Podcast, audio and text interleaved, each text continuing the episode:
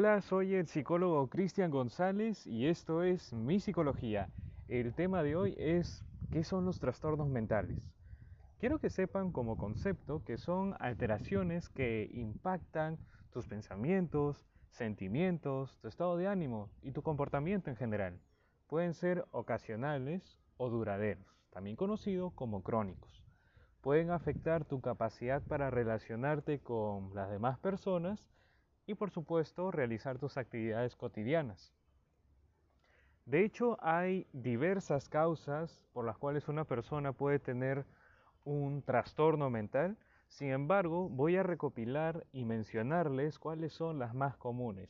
Primero, están los genes y tu historia familiar. Digamos que influye tu experiencia de vida, como el estrés o de repente si en algún momento de tu vida has sufrido algún abuso físico, agresión física, agresión verbal, abuso sexual, en especial durante la infancia y también la adolescencia.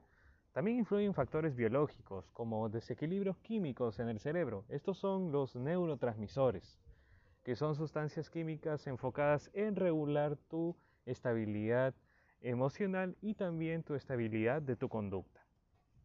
Los factores biológicos que les estaba mencionando también puede ser una lesión cerebral traumática. En la parte, digamos, localizada en nuestra frente, ¿sí?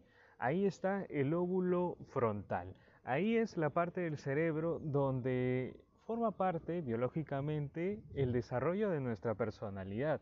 Imagínense de que si has sido niño o niña, o adolescente también y sufres un accidente automovilístico o de repente un accidente donde justo te golpeas de una manera eh, catastrófica esa parte de tu cabeza.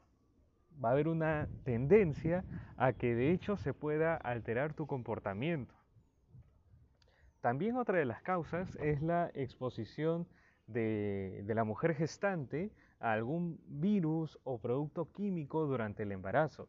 También puede ser el consumo de alcohol o drogas. Esto va a generar una drogodependencia o también tendencia a consumir alcohol ingresando a las primeras etapas de la adolescencia o plena adultez temprana. Otra de las causas también sería tener una enfermedad eh, seria como el cáncer. Eh, digamos que esta es una noticia no grata, por supuesto, que de hecho va a impactar negativamente en tu vida. Entonces, si no tienes los suficientes recursos para poder afrontar este, este hecho, este evento, te va a producir, por ejemplo, la depresión o un trastorno de ansiedad generalizado, un trastorno de estrés también.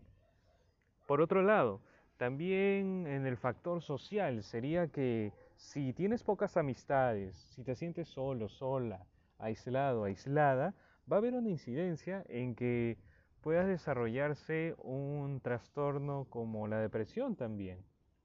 Porque se va a generar la creencia de que la persona tiene la incapacidad de relacionarse con otras personas. Entonces eso va a mellar en su autoestima, va a sentirse herido, herida.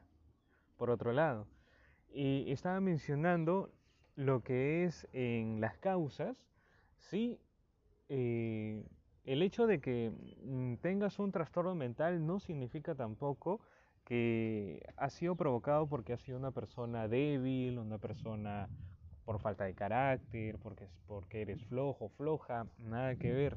Así no se origina un trastorno mental, porque lo que me van escuchando. Entonces, ¿quién está en riesgo de tener enfermedades mentales?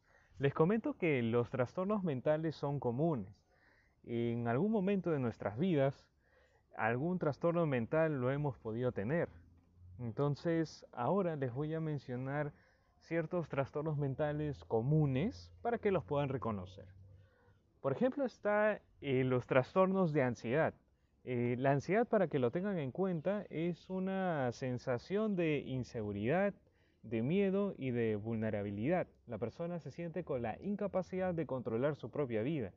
Entonces todas estas emociones que les acabo de describir provocan angustia, provocan un deterioro funcional en la vida del individuo y esto provoca ataques de pánico que son eh, durante segundos la persona tiene un pavor, un terror, incluso miedo a morir, sudoración, vómitos, convulsiones. También puede haber fobias que son miedos intensos hacia un objeto, una persona, una situación en particular, originado principalmente durante la infancia y adolescencia. Esto es un trauma. Un trauma es un impacto negativo que afecta el estilo de vida de la persona. También están los trastornos de estado de ánimo, eh, principalmente porque el estado de ánimo de la persona está alterado. Entonces, de los principales que les voy a mencionar en este programa es el trastorno bipolar.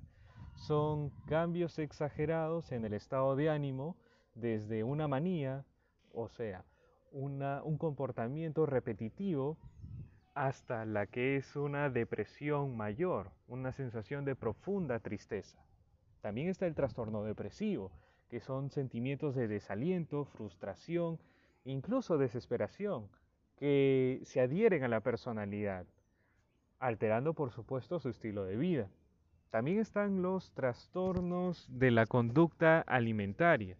Son alteraciones en el patrón de la ingesta de la comida, Está la anorexia nerviosa, que es una obsesión por controlar la cantidad de comida que se consume.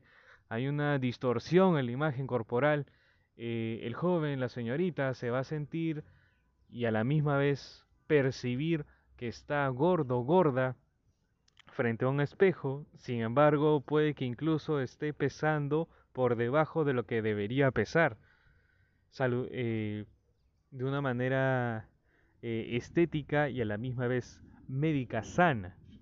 También está la bulimia nerviosa, que es cuando la persona ingesta alimentos para luego eh, provocarse vómitos, porque no quiere subir de peso. Por último está el trastorno por atracón.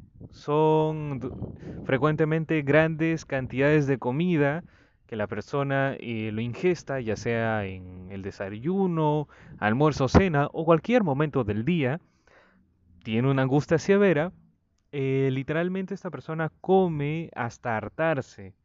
Entonces esto no es sano, por supuesto. Por otro lado, también están los trastornos psicóticos. De hecho, es cuando se pierde contacto con la realidad. Está el trastorno delirante, conocido como la paranoia. Están los delirios. Son ideas que la persona cree firmemente que son reales.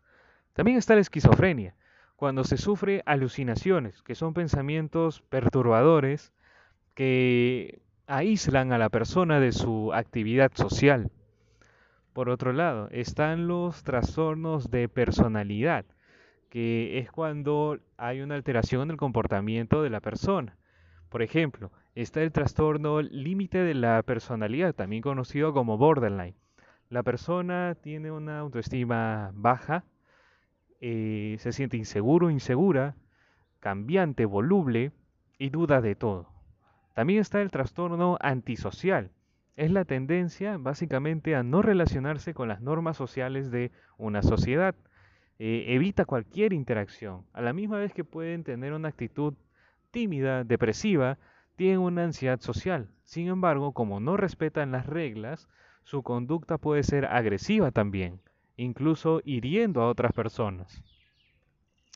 Entonces, ¿cómo se diagnostica los trastornos mentales? Bueno, debe haber una evaluación psicológica y a la misma vez psiquiátrica para que el psicólogo determine qué tipo de trastorno tiene la persona y el psiquiatra si es que hay algún eh, órgano en cuestión a nuestro cerebro o relacionado a todo nuestro sistema nervioso que influye negativamente en nuestra manera en cómo nos comportamos.